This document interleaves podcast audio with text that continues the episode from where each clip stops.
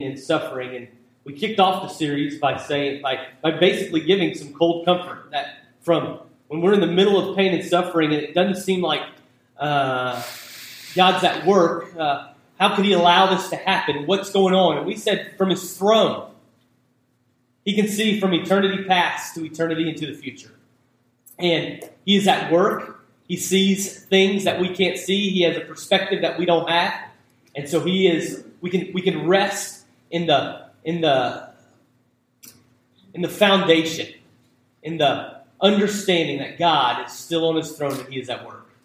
Next week, two weeks ago, we looked at a more personal uh, perspective of pain and suffering. That God, in the middle, middle of pain and suffering, he's close to those who are who are hurting. Not only is he close, but he experienced pain and suffering. The Father experienced loss. The Son experienced pain and suffering. And then we have this hope of a, of a resurrection. We'll talk a little bit a little bit more about that here in a few minutes. And then last week we saw that as a church we have a job to do. It's our we're, we're we have been commissioned in the middle of pain and suffering to surround people, to encourage them to literally be Christ in skin. And that leads us to this week, where we're going to look at questions that you have. The reason we were talking about this as a staff a couple months ago, maybe a month and a half ago, and we were trying, we were kicking around the idea of doing this Q and A, and uh, this is kind of a question that we regularly get, or, or a variation of questions. What's God doing in pain and suffering? Why does He allow it to happen? What's going on? How do I how do I get out of it? How do I get over it? And uh, we uh, decided, you know, since we answer this question, I at lunch regularly with people answer this question uh, I decided we'll, we'll answer those questions and, and more um, from you this morning. I would say before we jump in, this week as I was studying, I was uh, something I probably already knew, but I'd never seen it articulated in, in a way, uh, in, in, this way. As believers, as Christians, we have the uh, not ability because it's not our ability, but we have the uh, power, we have access to power that allows us to face pain and suffering different than any other world religion or no religion at all. Let me, let me, let me explain. A lot of times, when it comes to pain and suffering, um, there's this idea that as believers, as Christians, because eternity is waiting for us, that we should not experience the depth of pain and suffering. It's almost like, you know what? Remember, God's in control. He's in charge. You're gonna you're gonna be in heaven one day. So you don't have to you don't have to go to the depths. You don't have to experience the, the, the depths of pain and suffering. Because this is what's waiting for us as believers. Others would say, you don't, you, you don't go into the depths of pain and suffering. We don't, we don't mourn deeply um, because that is is testing or or putting uh, your faith in God is kind of on on shaky ground when you do that. You're trying to say in some kind of twisted, roundabout way that He's not in charge. He doesn't know what's going on. So to mourn deeply is not a, a Christian response to grief, pain, and suffering. I could not disagree more. However, we go and we mourn deeply. We mourn um, at the depths uh, of pain and, and suffering in a very deep way, but we do it without, we do it with hope. We do it with the understanding that God is still in charge. So we can we can go and we can mourn deeply with those who are mourning, and we can we can ask God. We can uh, what are you, what are you doing? How are you in charge? What's going on? We can we can look at God and say, God, I don't understand what you're up to, why you, you would allow this to happen. We can mourn very, very deeply, but we can do it with a hope. And I would submit no other worldview allows that to happen. Every other worldview, every other religion, no religion at all, says either you don't mourn you just pretend like it doesn't exist. You, you become one with whatever. And you pretend like it doesn't exist. You just push it out of your mind. Or You allow it to take over you completely without any hope to come or understanding that God is on his throne. And yet, as believers, as Christians, as those who have placed our faith and trust in Christ, we can take both extremes and they come together and they're fulfilled in the person Jesus. So we can mourn, we can walk through pain, we can, we can go through the cycle of grief, we can walk through that and we can do it together, and yet we do it with a hope that God is still in charge and He's still on His throne. So, when grief hits, I would encourage you as believers to walk through it. Don't push it out of your mind as if it's not a big or important thing, but walk through grief. Walk with others through grief, but do it with a hope. So, with that as kind of a backdrop, I'd like to get to some of the questions. I, have got five this morning. I hope we can get to all of them this morning. Uh, five questions as it deals with pain and suffering and a Christian perspective on it, or a biblical perspective on it. Number one, the first question we got, they're all anonymous, so I can't tell you who they're from, except for one. It's my question, but hopefully we won't get to that one. Uh, number one is this why does God give us blessings if He's going to ultimately take them away? You know, as, as a family, we have experienced this, and I know others have probably at a, at a much deeper level. And I've, I've struggled with this question. I mean, this is this is a tough one for me. Why would why would God give if He's going to take away? We, you know, a few years ago, um, we were excited we were going to be having a baby. It was actually before Molly Kate was born and uh, we were going to have be having a baby. We are excited about it. We were getting ready. We had passed the, the first trimester, so you know we were actually telling people about it, and uh, went to the doctor shortly thereafter and found out that God had given and God had taken away. Uh, not only that, when Grayson was born, um, you know I've shared this story many times. He was in the hospital, and uh, they they uh, nobody had said that, that that they'd given up hope on him, but they, he was in dire situation. And I just remember sitting in the in the hospital going, God, you give and you take away. Blessed be your name. And uh, and uh, luckily, not luckily, by God's grace, um, we are uh, Grayson miraculously was healed. And if he had not been, it would have still been by God's grace. Please don't misunderstand. That we would have walked through it by his grace. But this is a tough question for me. Why would God give and ultimately take away? If I'm being frank, the answer is I don't know. But I do know that there's some, some interesting perspectives in God's Word that gives us a, an insight to what God is up to, that there might be more going on than meets the eye, a perspective that we don't see. So you can turn, if you want to, to Job chapter 1. I'm just going to share a little bit of the, the beginning of the story. We're only going to be there for a couple minutes, so if you just want to listen, that's okay. Job chapter 1, God and, and Satan, it's kind of an awkward, weird scene. God and Satan are having this conversation. I never thought that, you know, from my perspective, that God and Satan would have this conversation, but they are.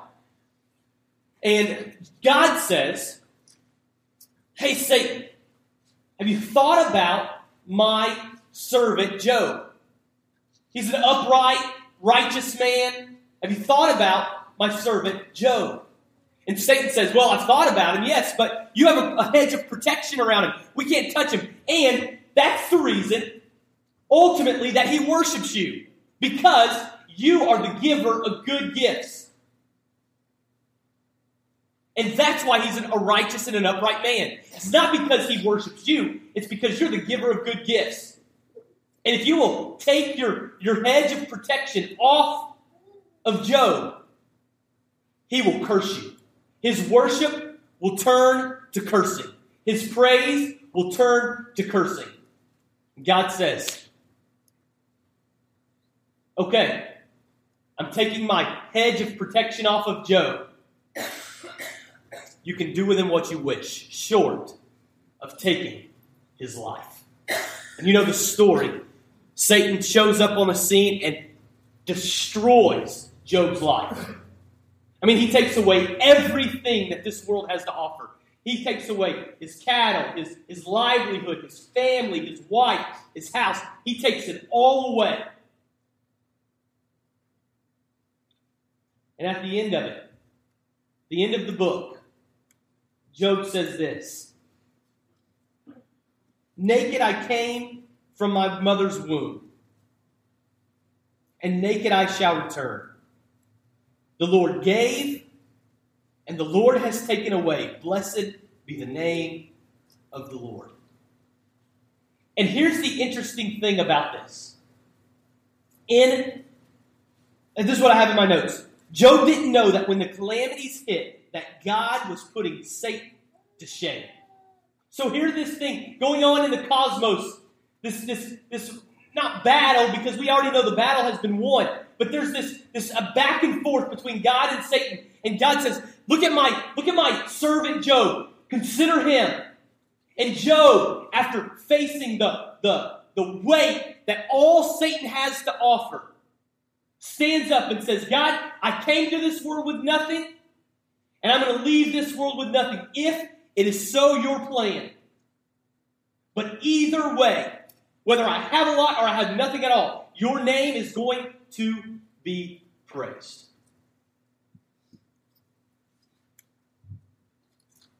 Another example Luke chapter 22. Jesus is talking and he says this Simon, Simon, behold, Satan demanded to have you, that he might sift you like wheat. But I have prayed for you that your faith may not fail. This is the Passion Week. It's the end of Jesus' life. And Jesus goes up to, Satan, or to, to Peter and he says, Hey, Satan himself has come to, to my Father and has asked to have you, to test you. And I'm praying that you will walk through it faithfully. And we know how it ended up that he, he fell, he, he was he, there at the end of Jesus' life, but ultimately, when he saw the risen Savior, he literally changed this world upside down. So here's my only point in the way that I'm answering this question. There are things going on. There's perspective that we simply do not have. Now, does that mean that when, when trials and tribulations hit, that there's some conversation going on between Satan and, and God every time? I don't think that's the case. I don't think we see that in Scripture. However, it could be. We see that in Scripture. There's a perspective that we don't have. Here's one of my favorite authors, Tim Keller, says this. If I can get there, says this.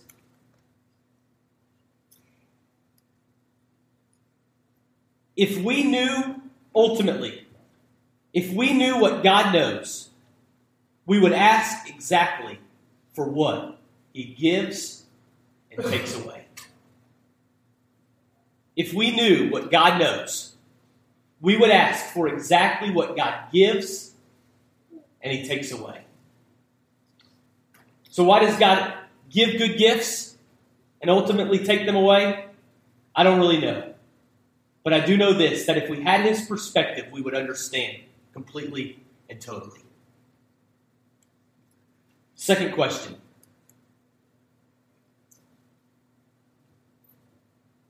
How can I feel the presence of God again when I have gone through a traumatic experience? Just as a reminder, I would just say remember that God's presence is not a, a feeling. However, I understand what you're saying. It's more than a feeling. It's whether He's there, whether you feel it or not. But how do I how do I know God's presence? How do I experience God's presence after walking through the midst of pain and suffering, traumatic experiences in life. This week, as I was trying to figure out this question and, and, and a good biblical response to it, I just kept coming back to this remember the gospel. Remember the gospel. When we walk through the midst of pain and suffering, when we walk through trials and tribulations, when we walk through difficulty, that time more than any is when we, not more than any, that is when we must preach the gospel to ourselves. Father, I am loved. I have been called, I have been justified, I have been adopted, and I've done, I have been all of these things, not by my own merit, not because I deserve it, but Father, because you love me, because you proved it on the cross. A couple weeks ago, we talked about this, and I referenced it at the beginning. This is the time to remember that God is close to those who are suffering. He's experienced it himself. And one day, this will all pass. So, in the middle of pain and suffering, trials, tribulations, when life doesn't make sense, and sometimes even when it does, I wake up in the morning preaching the gospel to myself. Father, I'm loved. You have proven it. You are worthy of my worship. You are trustworthy. I can, I can place my life in your hands. You have been faithful time after time after time, and I know you will continue to be faithful through this tribulation and trial. And so I would preach the gospel to myself over and over and over again. Job 42, verse 5. After he has walked through that incredible time of difficulty, those years of difficulty, Job says this. When he comes out the other side, he says this I had heard of you by the hearing of my ear. But now that I've experienced all of this, now that you have taken everything away, and then giving, uh, and I, have, I remain faithful, he says, Now my eyes have seen you. So before I heard about you, people had told me about you. I had read about you. I, I, I, had been told that you were faithful. I'd been told that you were good. I'd been told that you were loving. I had heard about you. But now that I've experienced loss, now that I've experienced pain, now that I've experienced suffering, I have seen you. I've experienced you. I know that everything I heard is true because I've walked through it. So, in the middle of trials, traumatic experiences, I preach the gospel to myself all the time, constantly. Father, you, your grace is deeper, your grace is wider. It's, it's, it's more than I deserve. And you've been faithful before, I know you'll be faithful again.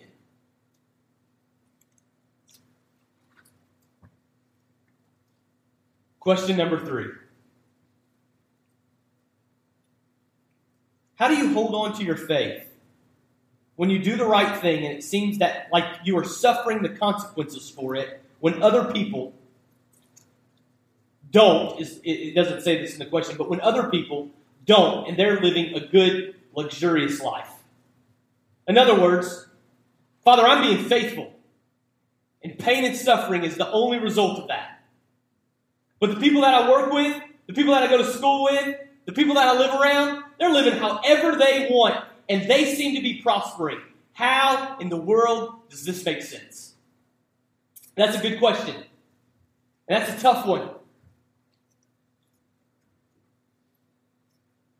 I put in my notes as believers, as followers of Christ, we follow Jesus to get Jesus.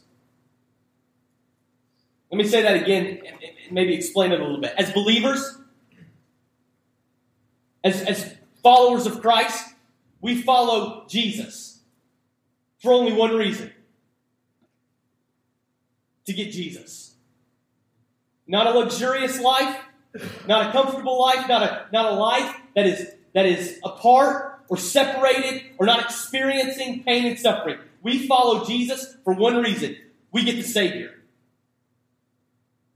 If you'll go back with me to that weird scene in Job, Job is having, or, uh, in, Satan and, and, and uh, God are having that conversation that we just talked about. And they're going back and forth, and, and Satan says, Hey, the reason that, that Job follows you, the reason that he's faithful, the reason that he worships you, is because you give, you have given him great things. You have put this protection over him. You have made him very prosperous. But if you'll take that away, if you'll take that hedge of protection away, if I can have access to Job, he will curse you. And in this moment of manipulation, Satan unknowingly and unwittingly shows the fallacy of the prosperity gospel. We, we, we dog the, the prosperity gospel around here regularly, and we will continue to do it. And here's one reason why Satan himself shows the fallacy of the prosperity gospel when he says this You give things to Job, that's why he worships you. Satan has seen this thousands and thousands of times over and over again. That ultimately we, you and I, in our dark hearts, worship the things more than the giver of things. Our heart, my heart, is drawn. It just it's, it's like a magnet. I am a magnet towards worshiping things, comfort, air conditioning. My heart just it's, it's like a magnet that is drawn to things. And I forsake the giver of those things. My worship is towards those things. Satan knows this and he knows it well. He's seen this time after time after time. When our worship, when we follow Jesus to get the things that he gives, not to get Jesus. Our worship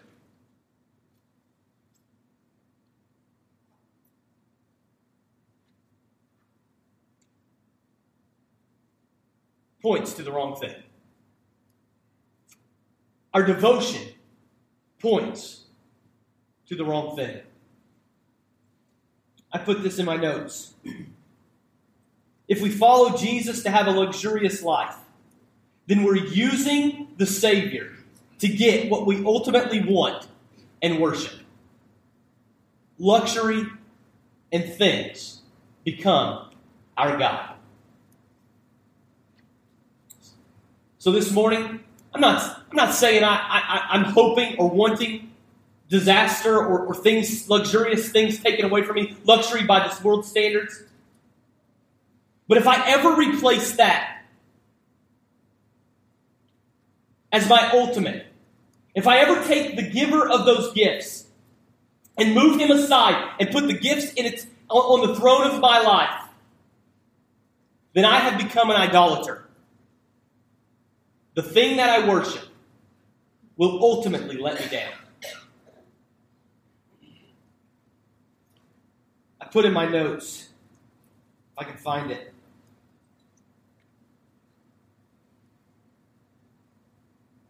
Satan inadvertently pointed out the core error of prosperity gospel. I talked about that. Prosperity obscures. This is what I wanted to share with you. Prosperity obscures rather than reveals where our loyalty and worship truly is. Blessings easily turn into curses as sinners subtly come to love and trust the blessing more than the blesser.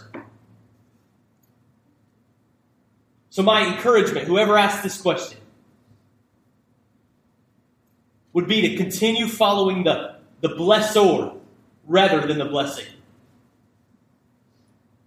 Because he is trustworthy, he is faithful, he is true. Verse or uh, question number four. Moving on, and then two more, and we're done. This one is a little bit off topic, uh, off topic, but this is the easiest one to answer, so that's why I'm doing it. Um, why did God create humans when He already had angels? Now, like I said, this is a little bit off topic, but it still gives us a truth from God's Word. And I'm not. I, I, when it comes to humans and angels, um, humans are are the only thing that's created in God's image. Uh, Imago Dei, um, we believe that, that that only humans, the only thing that God created that is that bears the image of the Creator. So we're different than than the angels from that perspective. We'll ultimately be higher. Angels will serve us. Okay, that's not really what I want to get to when I answer this question. Here's what I want to answer: Why did God create anything anyway? I mean, why did He create us anyway?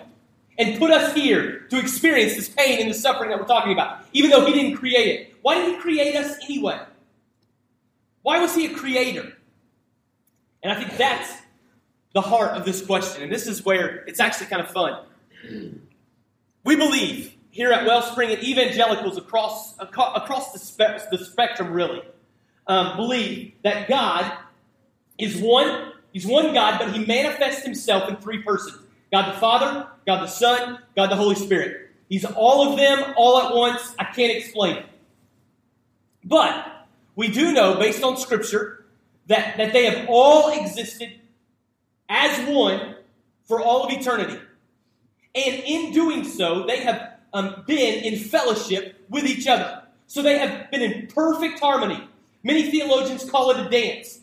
That the Father and the Son and the Holy Spirit, all God, all one, but three manifestations, have been in this dance of constantly submitting themselves to the will and the, and, and, and the blessings of the other one. So God the Father is constantly and totally submitting to the Son, and God the Son is, is constantly and, and, and perfectly submitting to the Holy Spirit. God the Holy Spirit is constantly and totally submitting perfectly to the Father. And there's this perfect dance that's been going on for all of eternity. I know, you're like a dance here. Come on, Scott. I don't even believe in dance. That's all right. Um, this is what many theologians have said. It's perfect. Dance has been going on for all of eternity between God and the Godhead.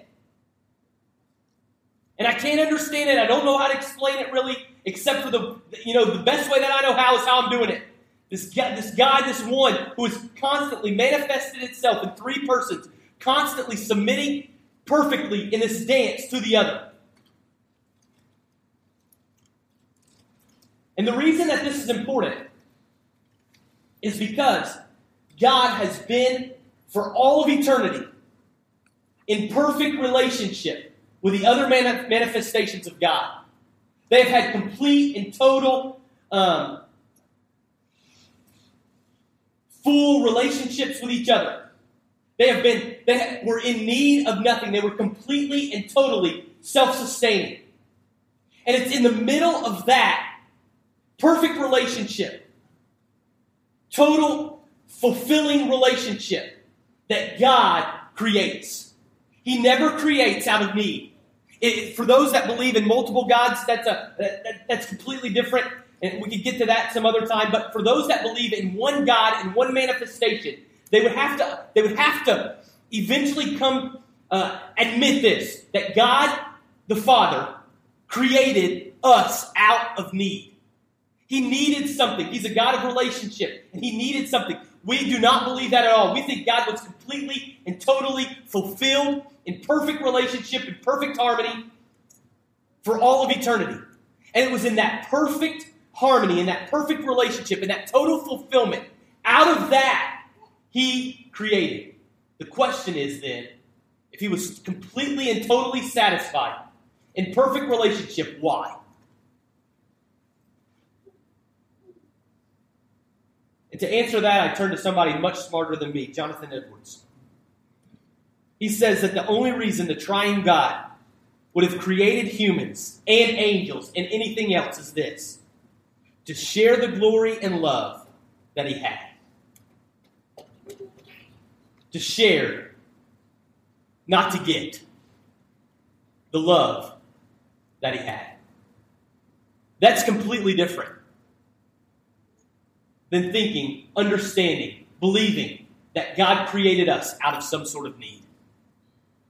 He was in perfect harmony, he was totally fulfilled. And it was a, the overflow of that fulfillment that he created us to share. And if we can understand that perspective, if we understand that in the middle of pain and suffering, when we can understand that in the middle of luxury and in the middle of taking that luxury away, our perspective changes. And we get to experience the Savior and the love that He shares with us. Leads us to the last question, and then we're done. This is mine. How does God allow infinite pain to be the consequence of a finite life? I've talked, uh, several of us, uh, of you have, have I had this conversation with. How in the world does God allow infinite pain, infinite suffering for a finite life? that was that was turned against God. Okay?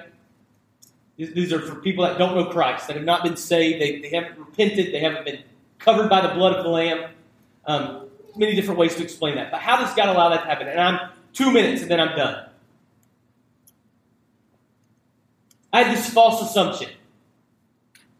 I thought for a while that I had this idea of hell as people that were cast into hell would, as soon as they got there, as soon as they landed there, would understand the error of their ways and would just wish, hope, pray, whatever, whatever word you want to use there, would just like the opportunity to have one more chance to repent. It was almost as if these people, as soon as they were thrown into hell, and, and, I haven't really given support or, or backed up my, my position on hell, but I, I believe that it's the place that people go that don't know Christ, and they will go there for all of eternity. I think that's what the Bible teaches. Okay? So that's my stance. If you have a if you disagree with me on that, we can have a discussion about that. But that's the the, the presumption or the assumption that I'm coming from with my answer. And I had this idea that as soon as they landed there, as soon as they, they died and they breathed their first breath there in, in, in, apart from Christ in hell, that they would understand the error of their ways. And they would just wish, they would hope for one more chance. I don't think that that's supported in God's Word as I've looked at it. In fact, C.S. Lewis says that hell is locked from the inside. Let that sink in for a second. I'm not saying he's necessarily right, but that's what that's his take on it, that, that hell is locked from the inside. Romans chapter 1 says that God is the giver of things, of, of, of what we want. He turns if we want if we want carnality, we want we want a, a life that is that is uh, overtaken by sin. Romans chapter 1 says that He gives us that. He, he, he allows us to have what we want in Romans chapter 1. And I think we see in Luke chapter 16 the only uh, really conversation that we have from some, uh, of somebody that's, that's in hell, and it's actually a parable that Jesus tells. That both of these things are true, that, lock, that hell is locked from the inside. And not only that, but God gives us. He turns us over. He gives us what we want. And that carries on into eternity. So, people that have not given their lives to Christ and have instead desired to be their own Savior, their own Lord, they can take care of this all themselves. That simply goes into eternity. That trajectory goes into eternity. Let me see if I can back this up with some scripture. Luke chapter 16, Jesus tells this story, this parable. of Lazarus and a rich man. This is the only time in all of Jesus' parables that he actually gives a name, a proper name to somebody. And he says Lazarus and this rich man. And you remember, he, he kind of juxtaposes or he compares and contrasts these two individuals. Lazarus is a, a poor man, he's a beggar, he has sores. Uh, the dogs come up and they lick the sores, and then you have this rich man who obviously wears purple, enjoys a luxurious life. They die, and then they kind of switch places for all of eternity. Lazarus is a believer, and he goes, and the Bible doesn't say that he goes to heaven, but he goes to be beside Abraham. And that's kind of the picture of heaven, but, he, literally it says he goes to be beside Abraham. And then the rich man goes into eternal uh, torment, Hades. Notice I said torment, not torture. God's not torturing anybody there. This is torment. This is a, the result of their own decisions. Okay? So they juxtaposes these people again. They kind of flip places. And this rich man, never once does he say, I've made a mistake. Never once does he say, I want to get out. Never once does he say, God is unfair, that he, he should not have sent me here. This is not appropriate punishment for my sin. He never says that. And he never says that he wants to get out, except for to go tell his brothers not to come to this place. And there's actually, commentators actually disagree on the, on the meaning of that.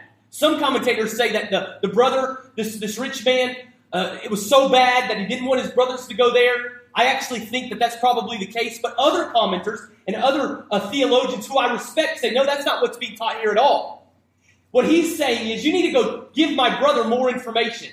You need to go give my brothers more information because God did not give me enough information. I'm here in hell I'm here separated because God did not hold up his end of the bargain. He didn't give me enough information. I don't happen to be in that camp, but that actually makes my argument a whole lot stronger if that's the case. Either way, this guy, this rich man, never once tries to get out or calls where he is unfair and unjust. So, I think Romans chapter 1 is on to something. That God in this life gives us exactly what we want, and that simply carries on into eternity. For those of us that know Christ and want Him to be the Lord and Savior of our life, that continues on in perfect harmony and perfect fellowship in, in heaven with Him for all of eternity.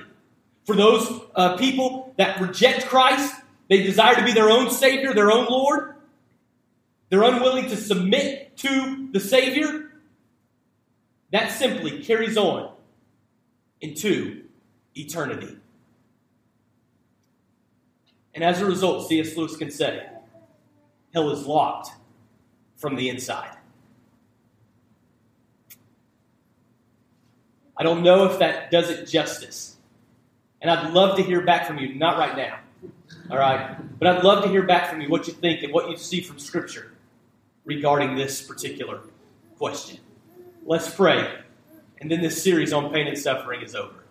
But we're going to still live there. I know it. Let's pray. Father, this morning I know it was a little bit different. But I pray, I pray that there was some value. Lord, as we wrestle with the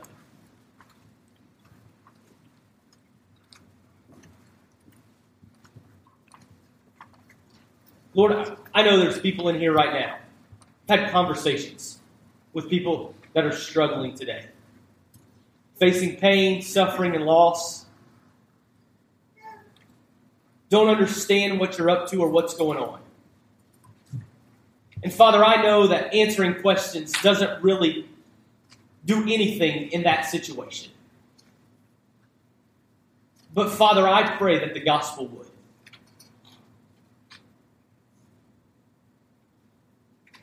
Lord, that they would be able to suffer and suffer deeply. They can even ask why, but do it with a hope, understanding that you're still on the throne. So, Father, this morning we're here to worship you for your glory and your renown. And we do it so that we can get the Savior, not so that we can get anything else. We worship you, we follow you to get you and you alone because you are the one that we worship. You're the one that we adore. We will, our, our prayer, Father, even our, in, in our darkness, the darkness of our heart, our prayer is that we would not use you to get other things, but we would worship you to get you. In Jesus' name we pray.